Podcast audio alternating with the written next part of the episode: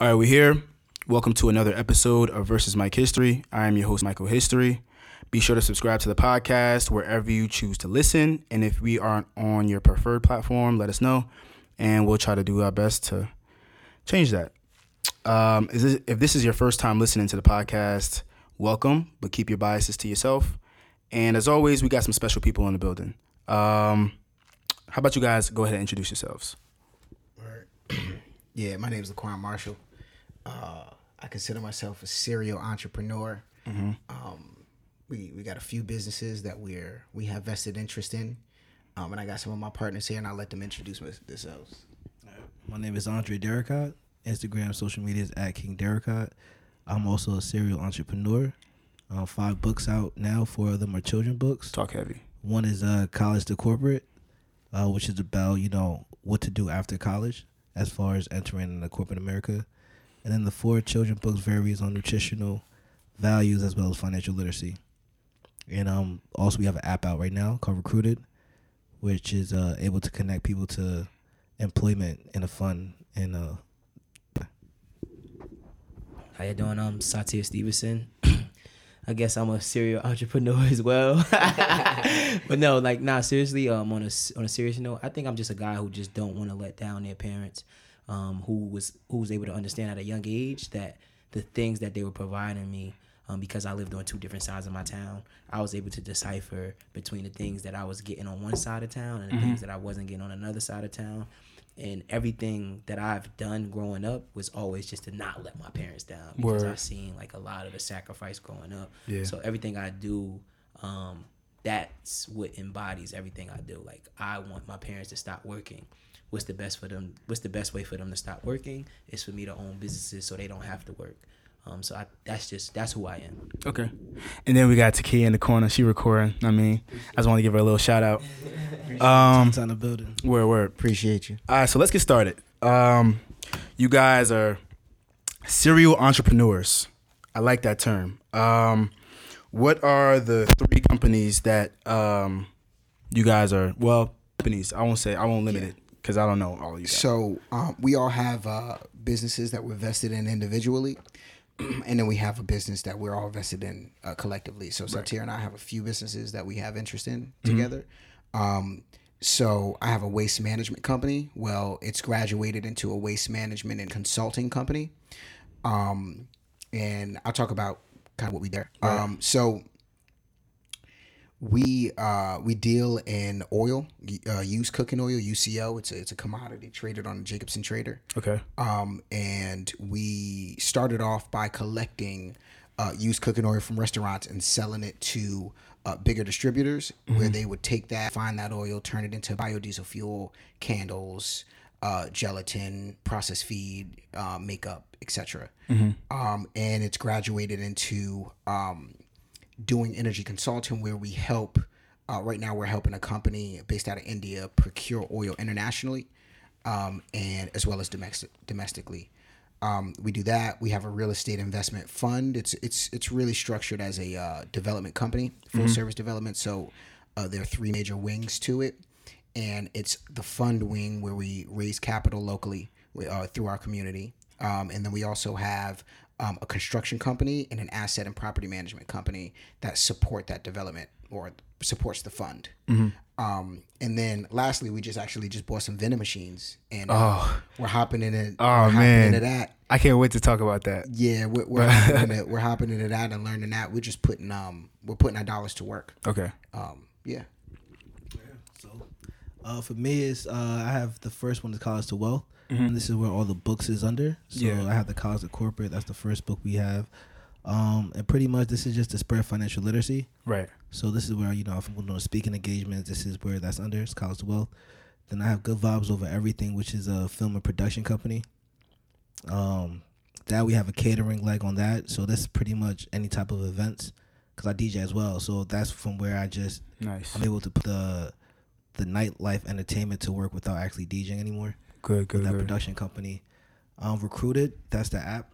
Mhm. Um, with that app is an entity in itself. Mhm. Um, that pretty much is three layers to that. We're in stage one, where we're connecting employees to employers. Stage two is connecting small businesses to um, you know B two B, uh, business to businesses, and uh, stage three is connecting campuses. So it's uh, recruiting um, athletic. So we're con- connecting with the athletic departments to get their um, a seamless way for them to recruit talent.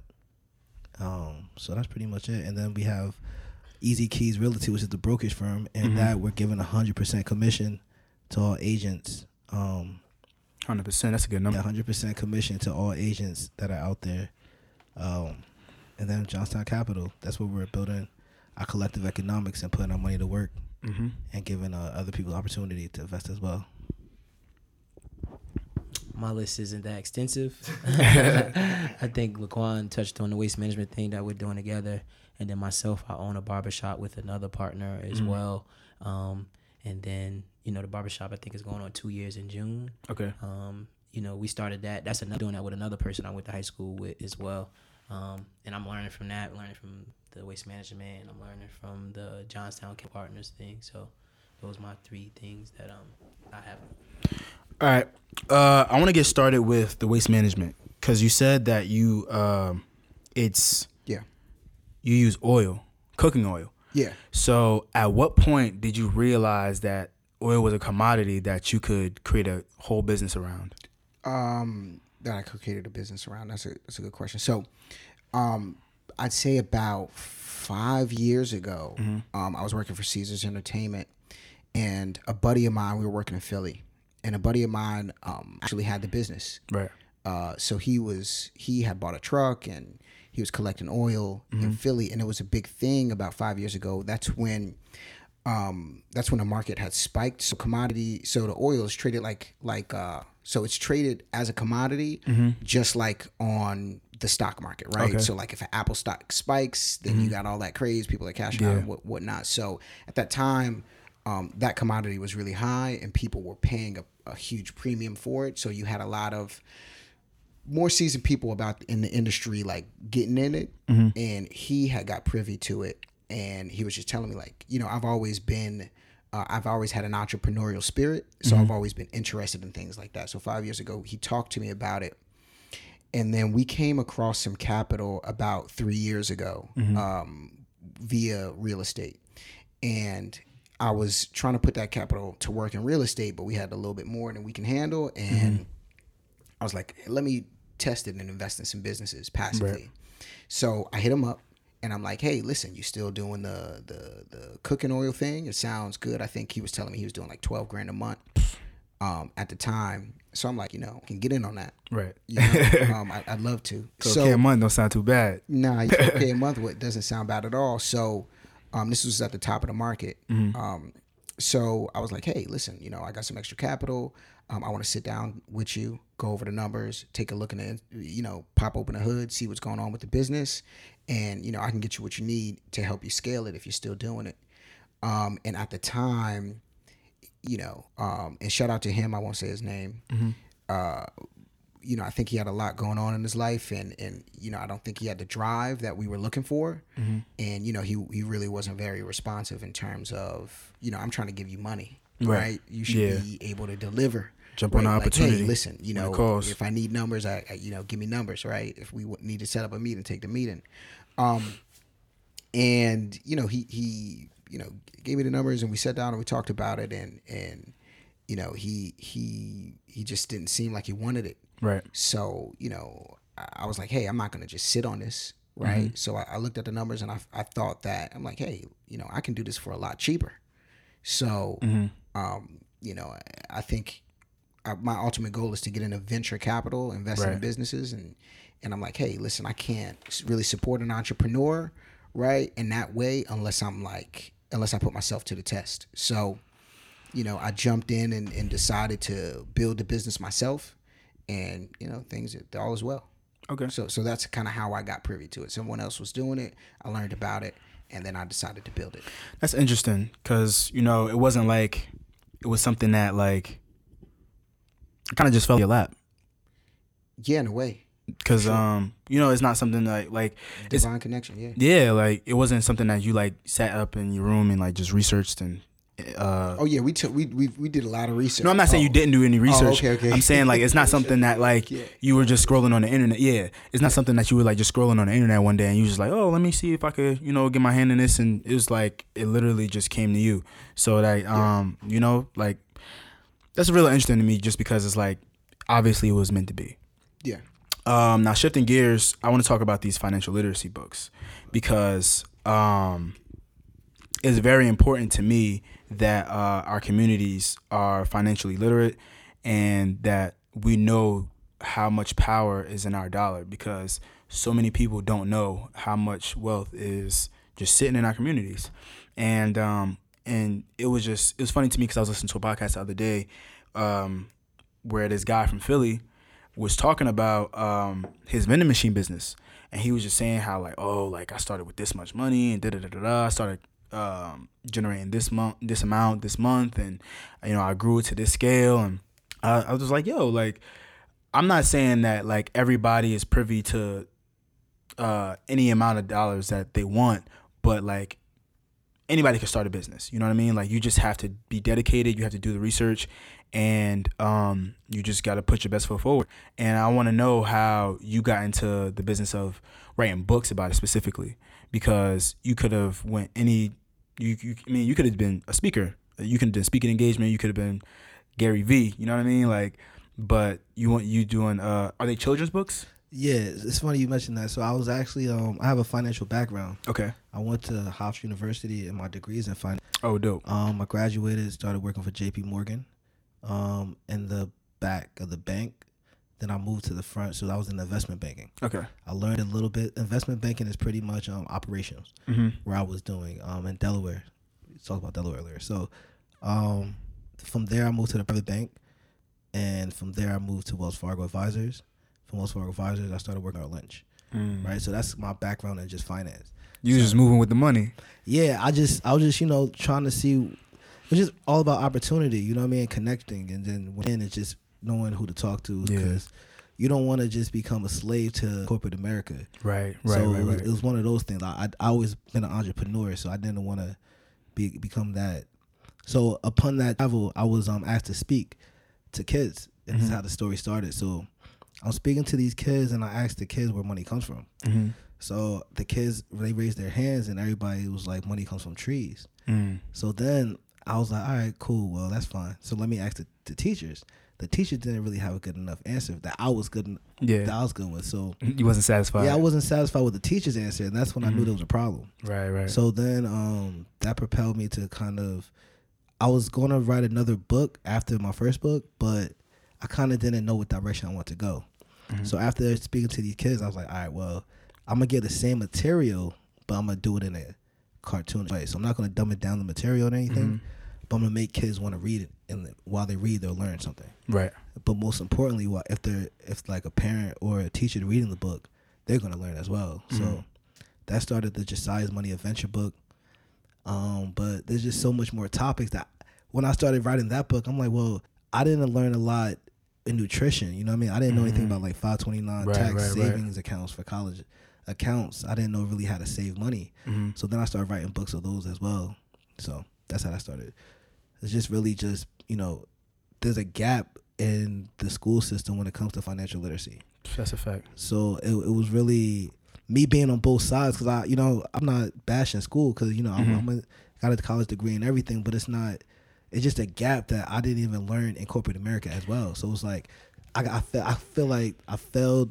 I was failed in school and I was also failed in my corporate um upbringing initially. So I kind of had to like not let the next kid go through that. Yeah, you know, they say hindsight is twenty twenty, and you just, you know, when you looking, when you're getting older and you look back into your education, like the your educational experience, you just realize, and and even in this era that we're in of like all the information in the world being on our hands, like you realize how much information there is to like propel yourself and, and put yourself in a better position and uh, how much that just isn't incorporated into our daily lives and how much you have to really go out of your way to go get that.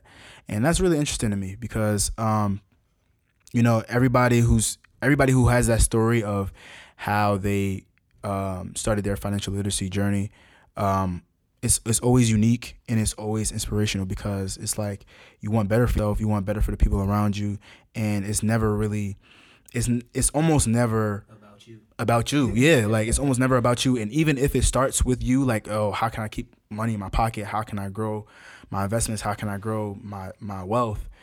It always turns into how can I, um, how can I get the people around me in the same position that I'm in? Yeah, and for me, it's kind of like you. I can't really get to the next level because my dream is too massive. You know what I'm saying? Right. My vision, what I want to do, is too big just for me. Mhm. So I need everybody around me being positioned. So when we do go get another investment, it's like it's going to be a lot, and I may not be able to do it. But if you're in position, Mhm. and then we could put, you know, we could add that collective economics to where, because my goals is real big. So I kind of have everybody around me that have the same type of mentality Right. and they can't be they can't be struggling. You know what I mean? So I gotta have them at least have the financial whereabout to kind of at least put them in position, Where so we could you know take those steps together. Um, that's actually a good segue into my next question.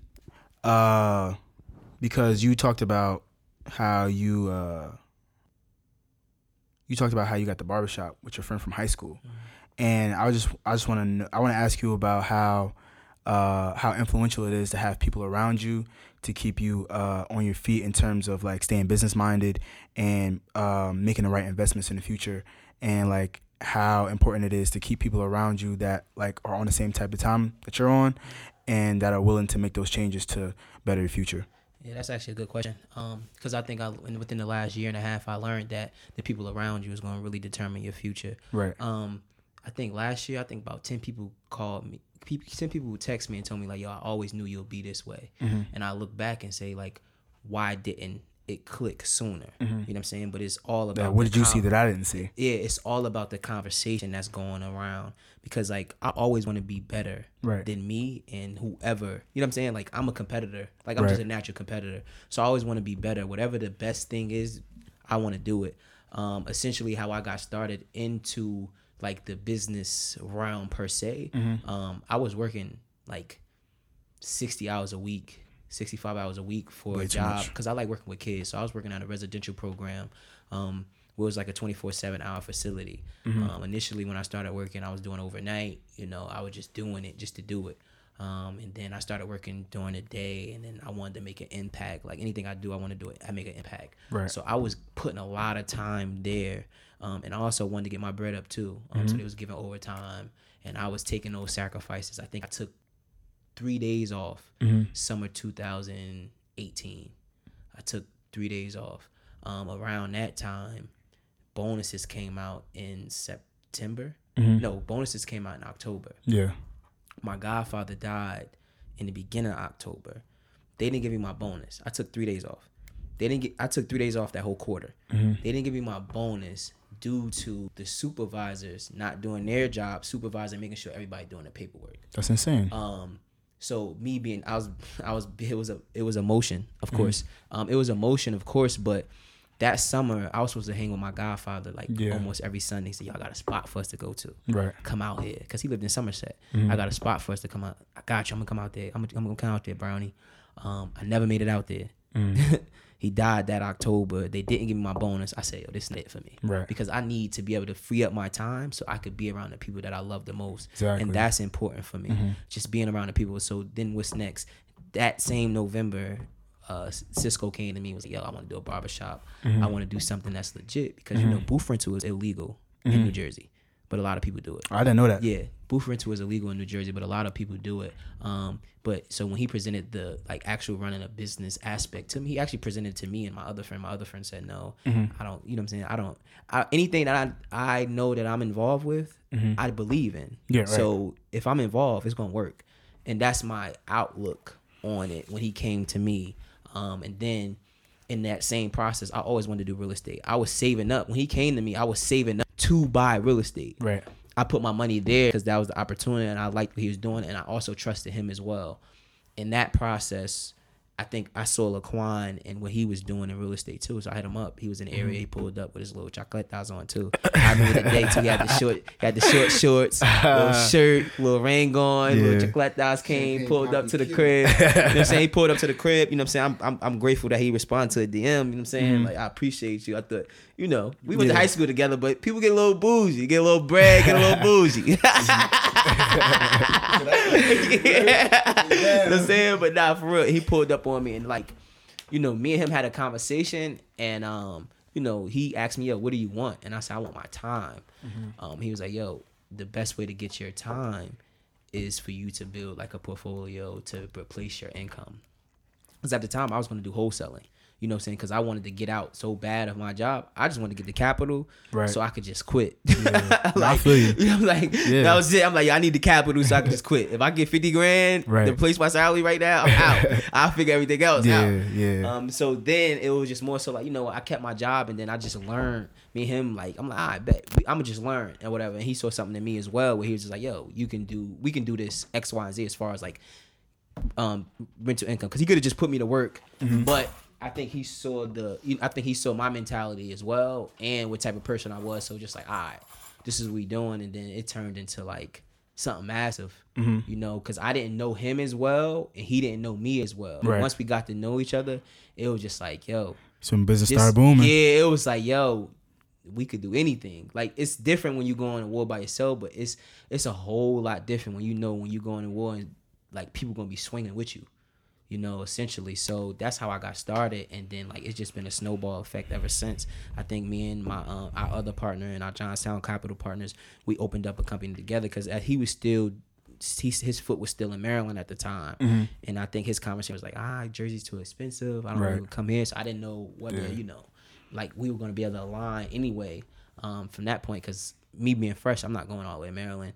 Um, and then um, so me and my other partner, our other partner, we opened up a um, we we opened up our own business together, like real estate business together. And then he opened up his waste management company at the same time. And was like, "Yo, what you trying to do?" Right. And then we just got to it. Let's put the money, let's put the money in the you, you know pot. what I'm saying? Like we just got to it, and then that's just that's how everything we do is everything we've done. That's how it's been. It's a conversation of like Right. a competitive thing. Like yo, I'm to yo, I found this vending machine. What you trying to do? Right. Bro, what's up? I got half. Word, yeah. It was that simple. Like, and that's the type of people I need to be around because like I don't care. Like whatever whatever you like, I want to do any and everything. And I'm not opposed to trying. Mm-hmm. Cause like at the end of the day, I believe in myself, so it's going to work. Right. Mm-hmm. Even if it don't work right now, it's going to work. Yeah. so you just know, take that L, Yeah. do some research, bounce back. You know what I'm saying? Exactly. Like, and um, you know, I'm appreciative of him and I'm appreciative of him. I appreciate everybody around me because I have to be grounded. Right. Mm-hmm. Because like I'm an extremist. It's either um here or I'm turning up. Right. and I was Yeah. turning up. You feel me? But I was turning up. But then once I became here, you lose a lot of people because they used to you being here, and it's like I was dragging people like, "Yo, I'm going this way," blah blah blah. But once I started talking about the stuff I was talking about, the conversation got different. It got shorter. They couldn't have that conversation that I wanted them to have, and then you just had to separate yourself. Just to circle back to your point as far as being around the right people. That's the difference. I had a conversation with somebody, somebody from my town who was a gang member. It was just more. So I told him, I'm like, "Yo." You know he's learned he said he told me like i'm learning this and my conversation with him is like the the five most important like everybody know the cliche the mm-hmm. 5 people you surround yourself by is going to determine your future. Right. whether you see it or not you can't you can't make somebody want the same things as you. Mm-hmm. It has to be like natural. And that's Yeah. the thing like it was just naturally like yo we want the same thing. He cares for his family a lot.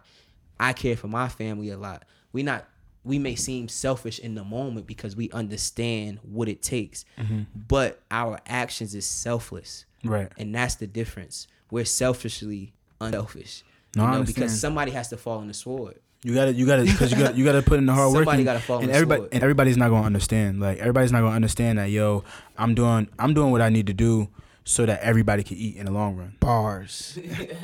Um, Bars. I want to get into another question though about the waste management company. Uh, what were some? of that's not like me i apologize No, that's all good. It's all good. We got Nah, time. I'm telling you, that was that was like a Drake album you just dropped on this podcast. that thought was the same. that was hard. Um, I Uh, Yeah, but I wanted to ask a question about the waste management company. Yeah. Uh, what were some of the what were some of the biggest hurdles that you uh uh that that occurred in the beginning? we're still facing big hurdles Mm-hmm. you know um you know i think i think the learning curve right like just learning a new industry Yeah. right there's there's so we we, we You just- so you would consider it still a new a new industry? for me to learn yeah Oh, oh, it's a new industry to you. you no no to me yeah this Okay. i mean it's being traded before Right. i could even yeah. you know do anything. But it's it's it's there, there's a company um that we've we've dealt with and we still kind of deal with. They've been around for almost 110 years. Mm, wow. you know? So it's you know it's been it's been here. Mm-hmm. you know? Um but it's still new to me. I'm still learning it. But i know what i know now from when i from what i knew when i started Yeah. it's it's incredible the amount we've learned in a year and four months right? I started this in january and um a year and two months right? So we i think one of the biggest hurdles was uh, was honestly just the time. Right. you know just there's just certain things you research all day long but like you just gotta sometimes you just gotta learn through trial and error and um i think i think a, a huge hurdle was was just um getting that financial model down Right. so so right now we discovered um that our business could have been a lot more profitable last year than than it actually was because we were looking for security and just taking baby steps to build our, our, our business but but um I feel like if we would have took a lot more risk and we were getting real risky last year but if we would have took a lot more risk last year um I think we would have found or and had more um, guidance last year, more mentorship last last year, we would have gotten a lot further. We've uh, we would have already, you know, we would, have already been very operational. been been very very profitable, right? And um, I'll just give you a very specific example. We were dealing with a company. Um, uh, I won't say their name. Yeah, they they've been around for 110 years, and um, very credible. And and and the staff there uh, gave us a lot of game, right? Taught us a lot, and they gave us the warning that hey, listen, we don't pay the most for the oil, but we're a consistent buyer Right. right? And that's what we were looking for. And um, there were company, and they paid us, um, I want to call it maybe forty five cents a gallon before yield. Um, yield is is basically the percentage that is actual UCO, UCO, used cooking Yeah. oil, and then there's debris and water, Mm. right? Okay. So, um, based on the volume you produce, so if you produce in maybe under 200 2,500 gallons, they pay you based on a fixed yield. Okay. So they they paid about 45 cents a gallon, right? Where um, a company we deal with now pays about a dollar seventy a gallon, Mm. right? Yeah. So just to give you a quick number, one of our accounts, which is uh, you know just a chicken shack, right? And they do about a ton.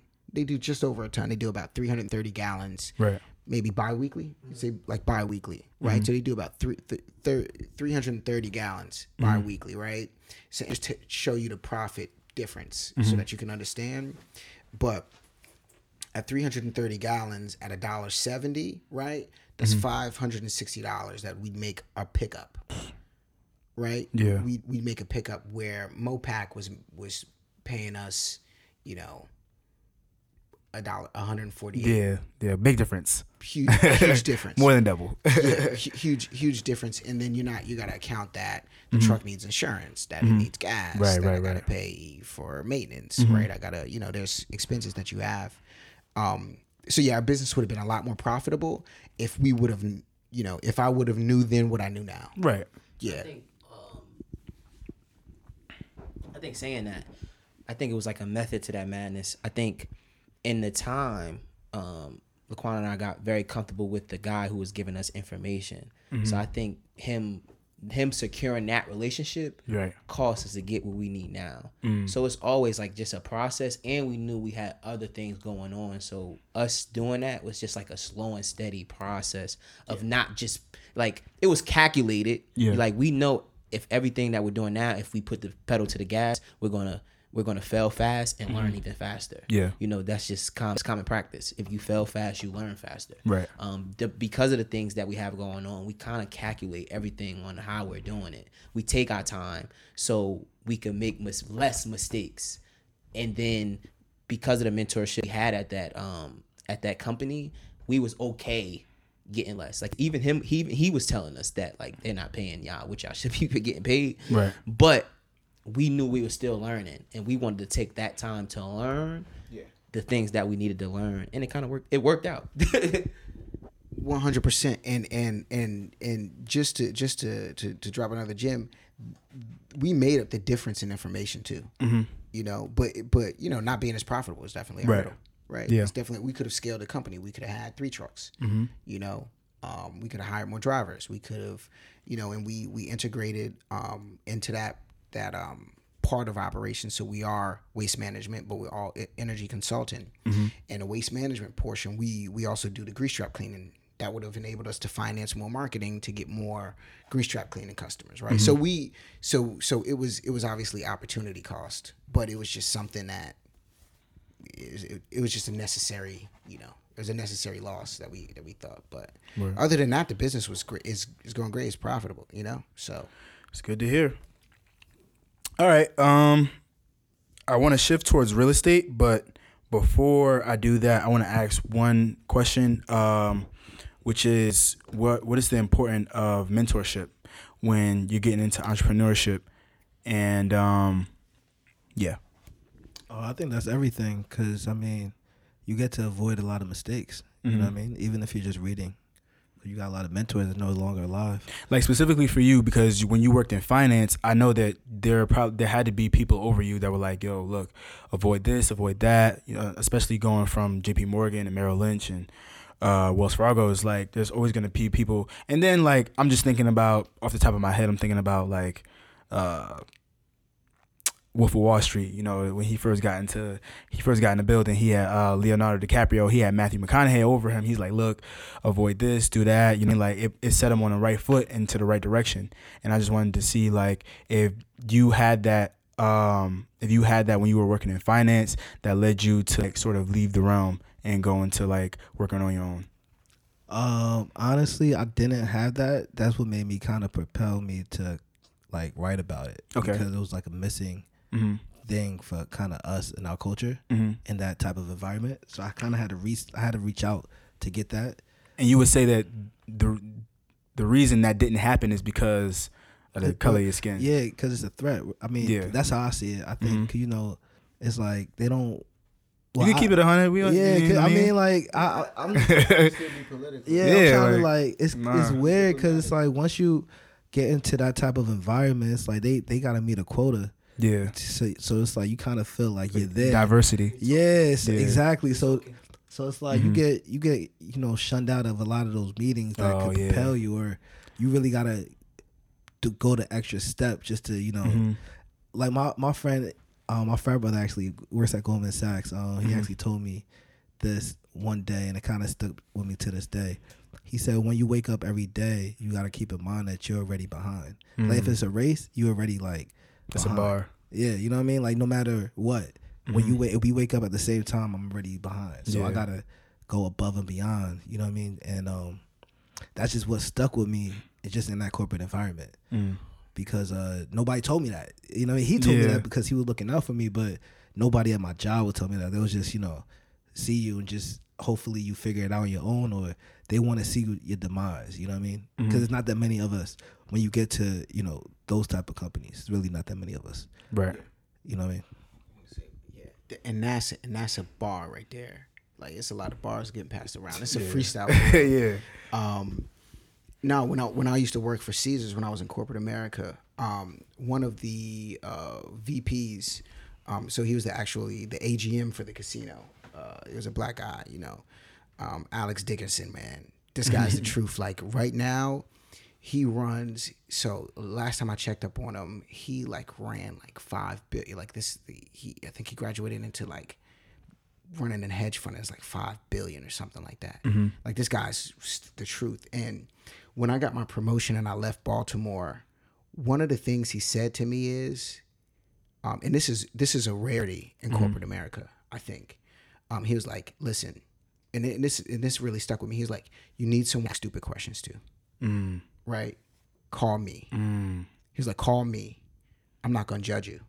Ask me all the stupid questions in the world, and I'm and I'm here to help." You know what I mean? Yo, that's a yo, that's a bar. Yeah. Not real talk because like sometimes you you just you don't like Yeah. What- what- what- what- what- yeah, you need to, you need to be able because he's like, yo, he, he told me he's like, listen, when he's like, when you go out there, because I asked him, I'm like, yo, do you have? I just I'm about to run this advertising department, right? It's a unique position, mm-hmm. right? I'm gonna be the youngest person on that marketing board mm-hmm. and the only black person. right, Like he's like, yo, don't ask none of them stupid questions. right, If you need something to figure out, like I've been in this industry for mm-hmm. years, ask me, call me and ask me right, because they're gonna that's gonna take a nut. They, you Yeah. already behind when you wake up, and everything that you don't know that you should know Mm-hmm. is going to take you a, a meter back. crazy. You know what I mean? Yeah. And and and it's a bar, and I think what what's unfortunate about um, a lot of those like financial interest, industries, even in marketing, Mm-hmm. just in corporate America in general. Um, and that's why I say he's a rarity, and I rock with him for that for like forever. Yeah. you feel me? Because when when people get to that certain level, they create distance. Mm-hmm. They're like, "Yo, listen, I got here.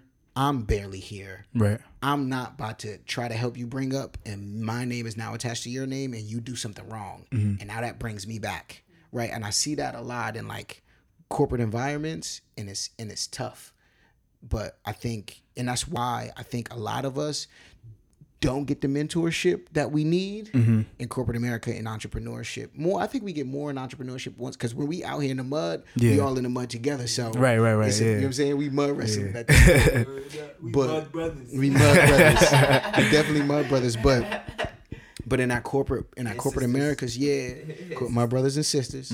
Um, but but in that corporate environment, it, it's tougher because like we outnumbered, yeah, you know, and, and, we, and we're scrutinized heavily, and it's it's nuts, man. Mm-hmm. It's it's tough. Yeah, and I like like I'm in finances. I love numbers, right? So Yeah. if you look at it from a numbers perspective, it's like we're the gap is kind of we control the money as mm-hmm. far as the finances in America. So it's like, um, as far as African Americans, we hold majority of the capital, which Right. means that you know these higher positions. This is how this is just my opinion. So I, mm-hmm. this is the only thing I could fathom. it Speak could your be like mind, this, brother. right? I think that mm-hmm. they're they're really just trying to hold on to the capital that they have. right, You know what I'm saying? Because it's not.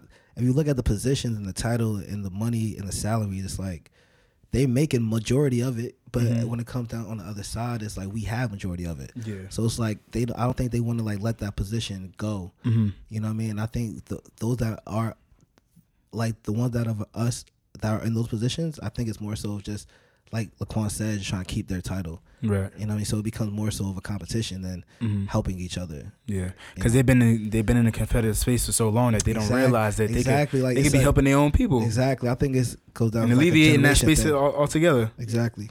It'll help them more. Um, so you guys got into, you guys started uh, getting into real estate. Um, what? I was about to repeat a question. Hold on, let me get my list out. Um. Oh, what is what are some of the biggest misconceptions when um, that you hear when it comes to real estate? that you can that you can really start a sustainable real estate business with no with bad credit, no money, mm-hmm. and no experience. it's it's a misconception. Word. Don't if you hear it, don't trust it. Run for the hills. They're trying to make you a wholesaler, Yeah. and that's not wealth generation. Mm. That's not legacy building. Right. You know, I think I think that's the biggest misconception for me. I think um, people need to t- tell it real. Like, you know, I, I think uh, I think, man, we know your why when you when you're trying to get into and you when you're trying to get into real estate. Know your why so that you're not, um, know why so that so that you're not like easily rused. You know, um, but yeah, that's the biggest misconception. You you you need you're going it's, it requires money mm-hmm. right it, it, it requires you to do your due diligence and get your experience it requ- it- it's going to require credit Right. if you're not a good if you don't have like one of the biggest skill sets you need to have in, in this is like personal stewardship mm-hmm. if you're not a good steward then it's not going to work in Right. business in general. Like you can't manage a dollar, you can't manage a hundred. Right, right. damn sure man can't manage a hundred thousand. you know? So I, Yeah, I that's think a that's fact. the big I think that's the biggest misconception. Okay. Uh, for me, I would say um, uh, not more so on the investment side, but more so just on the wealth generation, just family generation wealth building. Mm-hmm. Um, just starting, just start the process because a lot Right. of people are renting, paying mortgage prices, and they're Mm. they're scared to just start, begin. They think that it's uh, I think it's the lack of knowledge in our community too. That's why I'm trying to really spread the spread that first time homeowners and trying to get people in the houses because like I bought my first house at 20, 23, but if I Mhm. would have known what I knew, I would have bought at 18, Right. 19, 17. You know what I mean? Mm-hmm. And it's like, a, it's a fear. I think a misconception being that uh, people think they need a lot more than they than they actually need. Right. Because if you could qualify and you have a nice apartment and you're paying rent, you pretty much could probably qualify for a house. Yeah. Think they touched on really majority of it. Um, I don't even think it's a misconception. Um, what I'm about to say, I think it's just like um, a stigma in our community. I think what holds us back is we think we got to do everything by ourselves. Right. Um, the fact that you think you got to do everything by yourself, you limit yourself to be Mhm. able to get access to a lot of the things that other communities are getting access to.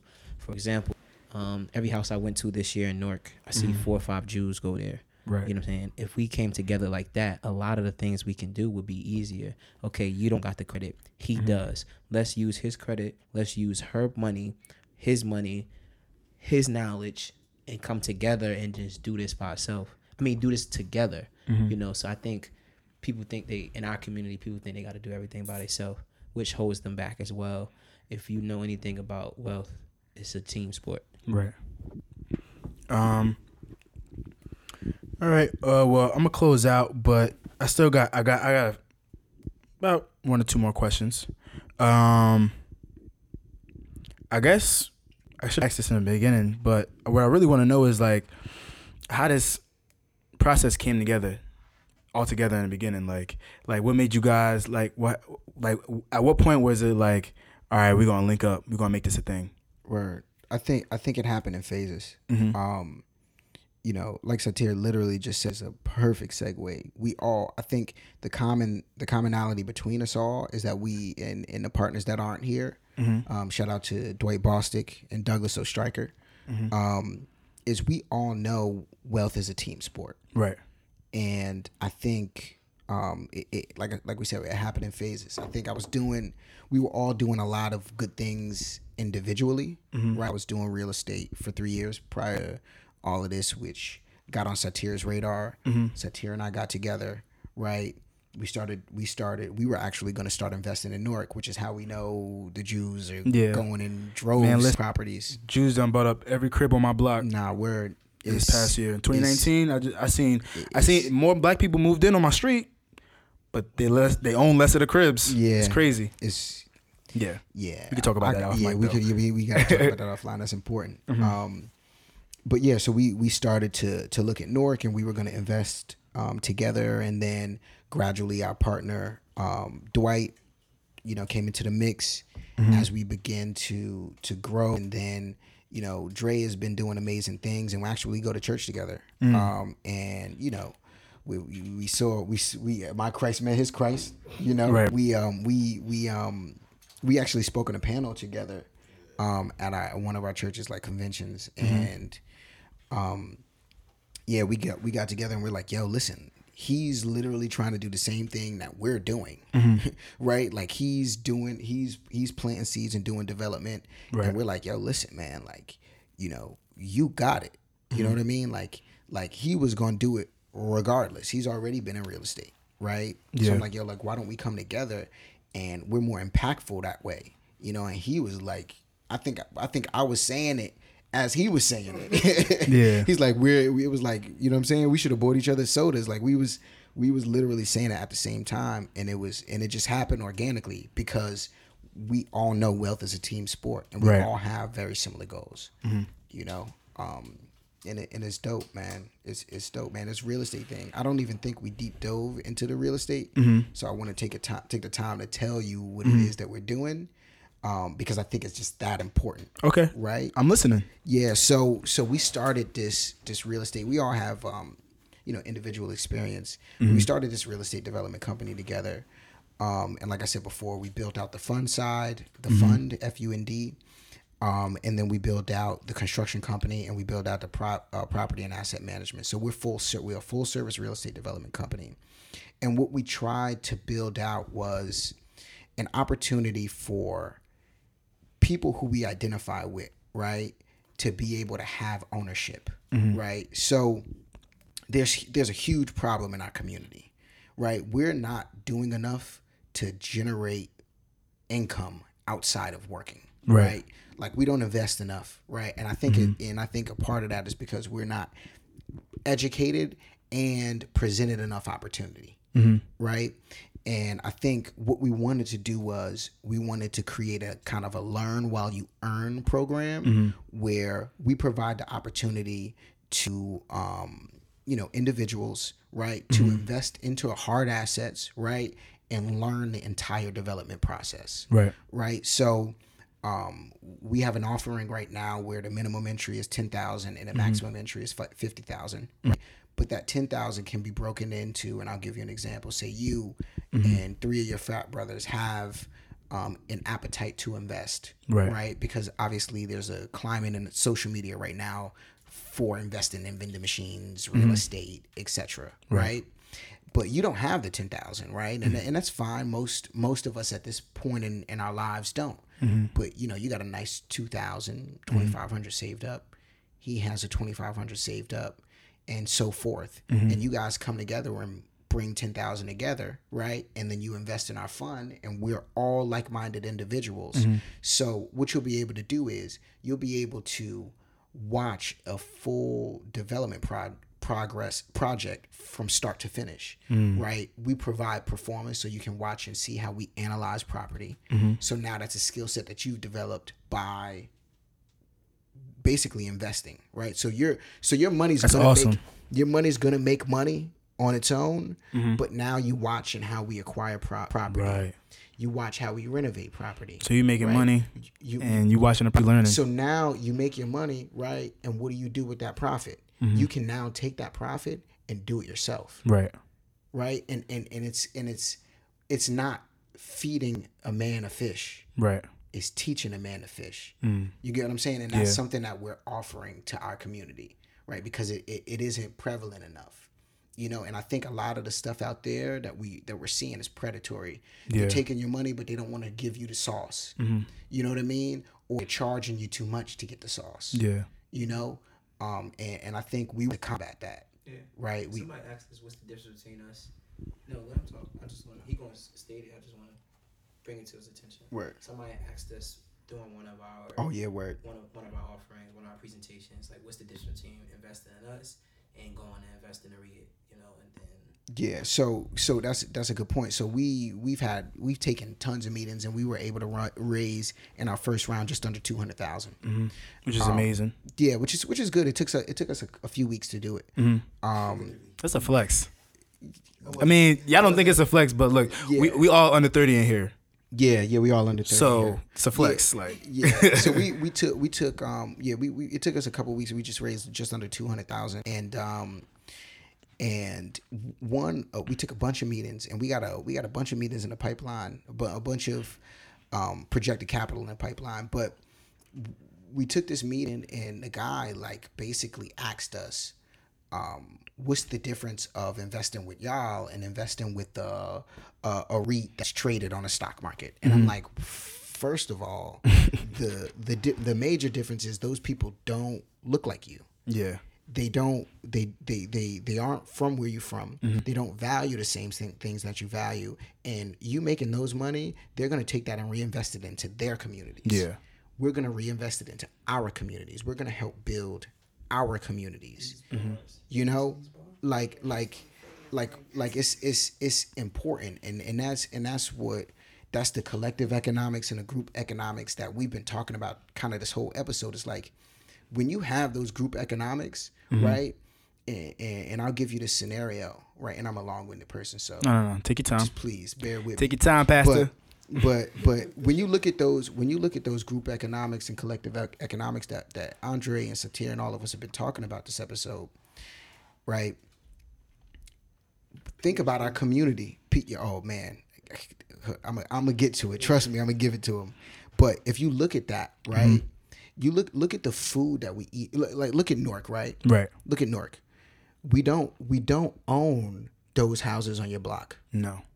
all of that in all of that income like think about it one block probably generates 120000 a month mm. you know what i mean Yeah. none of that money is going into our our, our community Yeah. And then what those people are doing because they're not from our community and they don't identify with us mm-hmm. they do not care what they put there. So they're going to put a chicken shack there. Right. they're going to put a liquor store there. They're going to put a chinese store there. And now we buy out of humans buy out of convenience. Right. we buy out based on what's close to us right? Mm-hmm. So now we're poor we, our health is poorer mm. because we don't control what goes in our community. We don't control what we eat. Yeah. We got the liquor stores there. We got we, we don't control anything that we ingest. Mm-hmm. Spiritually physically emotionally nothing. We don't control any of that. Right. right? And and that's why we're afflicted in a way that we are. And we just need a, a seat at the table we just need to take back our communities. Right. right? If we own that say if me satir andre and you and her we all owned the community. We all Right. Came together and bought up as much of Newark as we can mm-hmm. we can then determine and say hey like let's put a health store there Yeah. right Yeah. because people eat out of convenience. It ain't no more chicken shacks. You can't you, you can't get that there. Mm-hmm. You, you got to eat better. We put in gyms instead of liquor stores in Yeah. our communities. So you're gonna start to see that change. You you think you think in certain neighborhoods if the if the streets if the streets broken up, Mm-hmm. you think they're gonna sit back and let their cars get messed up? Word. if the city don't do it, if the city, if they can't petition to get the city to do it, I've seen it done. Mm-hmm. If you they don't petition to get, they're they're like, hey, listen, we I, I own a paving company. And my cousin lives in this area. Mm-hmm. He's gonna pay. They're gonna come together. They're gonna pay me. They're gonna pave the road, and they're gonna build a city.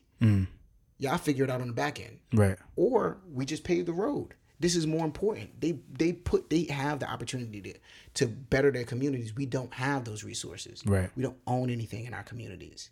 We, we if you're a renter, you're not going to these city meetings and having no impact. Not at you don't all. pay no tax dollars. Yeah.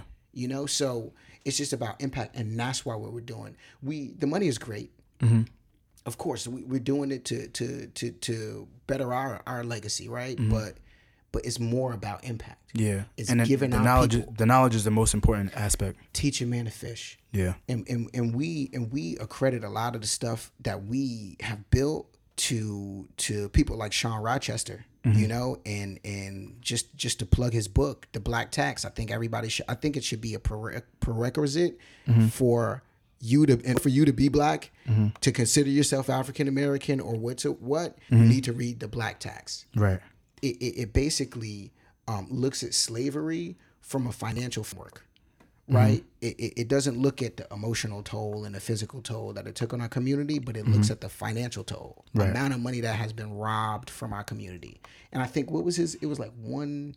It was like one point three trillion dollars. Oh, it was trillions of dollars. It was trillions of dollars that literally is now unaccounted for. When you look at free labor from chattel slavery mm-hmm. all the way to, you know, the Homestead Act with with with all this land that was given away, right? robbery. To to, to, to to to white Americans, right? That that we couldn't even take advantage of when we were considered citizens at this point. Mm-hmm. You know, it's it's it's it's tough, man. Tough.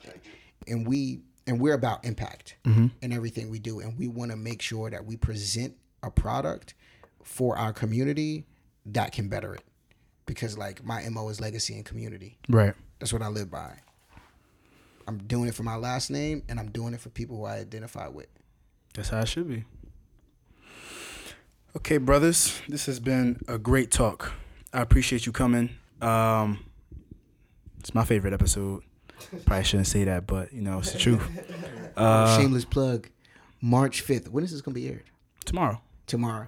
So on March 5th, I was gonna let y'all plug yourselves anyway, so go ahead and do it. before now before this is not even the social march 5th we putting our money where our mouth is Okay. right?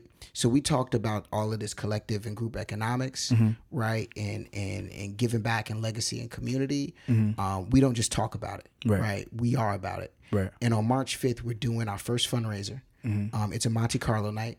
I sent you the text. I got it. Make sure you come out. I'm pull up. Word. So on March 5th, we're doing a Monte Carlo night. It's a fundraiser. Mm-hmm. And um, the objective is to combat homelessness. Mm. We we want to make sure that we give back to the area or industry that we're taking away from, Right. right? Or we're profiting from. Mm-hmm. So ho- homelessness is a problem in the U.S. It's a problem it's- globally. yeah. It's a global problem. And we want to make sure as a development company, as a black development company, Right. we do our part mm-hmm. right? And we're raising proceeds to house a family in need for one year to Okay. get, to transition them back into society. Okay, um, and we're partnering with the Redevelopment Authority to choose a family to house for one year. Um, and then also, um, if you purchase a ticket to the event, it automatically enters you in for a chance to win a free duplex. Look. Let me repeat that. Hold on. Let me repeat that again. so if you purchase a ticket and attend this event, you will automatically be entered in a, into a raffle for you to win a free duplex, free and clear, Right. right? Um, this is a chance for you to own a property, to generate income for your family, to own an asset. We're not just talking about ownership. We're providing the opportunity for people to actually have it in our community Got to be about it. c- come out, support, even if you don't win a duplex. If if you want a duplex, you should be there. Cause shit, I'm be there. That's all I know. like, Yeah, goddamn. And it's gonna be fun. Um, it's a it's a black it's it's themed around black excellence. It's Right. Monte Carlo, so there'll be table games. There'll be blackjack there, roulette, Right. um, craps. So you'll have a good time. Um, one of my my brother who's in the entertainment industry, he got us a Belaire sponsor, so black Excellent. bottles black bottles will be there. Excellent. um, Excellent. and enjoy that. And then my brother-in-law, um, who is actually a chef in his restaurant group that he works for, has won their second Michelin star. Excellent. Um, so the restaurant he actually helped open in DC, they just won their first Michelin star. Mm. So he's gonna be coming out and catering the food. So you know it's gonna be exquisite. Man, I'm dropping my I'm dropping my SAT words. ladies and gentlemen. it's gonna be exquisite. I like it. I like it. So we're gonna have catered food, black bottles, table games. Yeah. The event venue is owned by a black person. Real exquisite. Black excellence. Black excellence I love the vibe. I like. I like. I love how it sounds. is a is a vibe. Come out. All right, brothers. Uh, go ahead and plug your social media. Yeah. Um. I'm I'm at Laquan H Marshall. Um. On everywhere. Instagram, Twitter. I'm not on really Twitter. I'm on Instagram. Follow me. Um. You'll see my beautiful wife and the things that I do. Mm-hmm. Don't slide on her DMs, bruh. Nah, nah, I, don't Alright. do that. I'm King Derricotte at King Derricotte K I N G D E R R I C O T T E. Um, my personal one is Satir underscore fourteen, and then my barbershop one is MVBB as in boy underscore barbershop. Um, we're actually doing like a lot of testimonials for Women's History Months this Okay. month. Um, I think we got like three submitted today. Um, you know, we're gonna continue to do it throughout the month. So, you know, if you pull up on a page and you want to do a testimonial, slide in the DMs. Let's do it. Yep. Um, and make sure you guys are plug. Make sure you guys are plugging the um the businesses too. The business pages. Um, at College to Wealth. Um, and Rekrootid. Rekrootid is R E K R O O T I D. Okay. Those are the two main ones. Um, yeah, Rekrootid, college to wealth, and uh, good vibes over everything. But they all interline with my main page. So it's Okay. like an umbrella. Um. Most of my other businesses are B two B, Mm-hmm. and uh, they don't have socials. But again, you can follow B two B is business to business. business to business. So um, I don't have social medias for them. Uh, but yeah, follow me at L A Q U A N H M A R S H A L L. And the links will be provided in the uh, the bio of this episode. Brothers, I want to thank you for coming out. I appreciate this conversation. It's been really educational. It's really it's been really informal, um, informational rather, um, and uh, that's it, man. We out of here.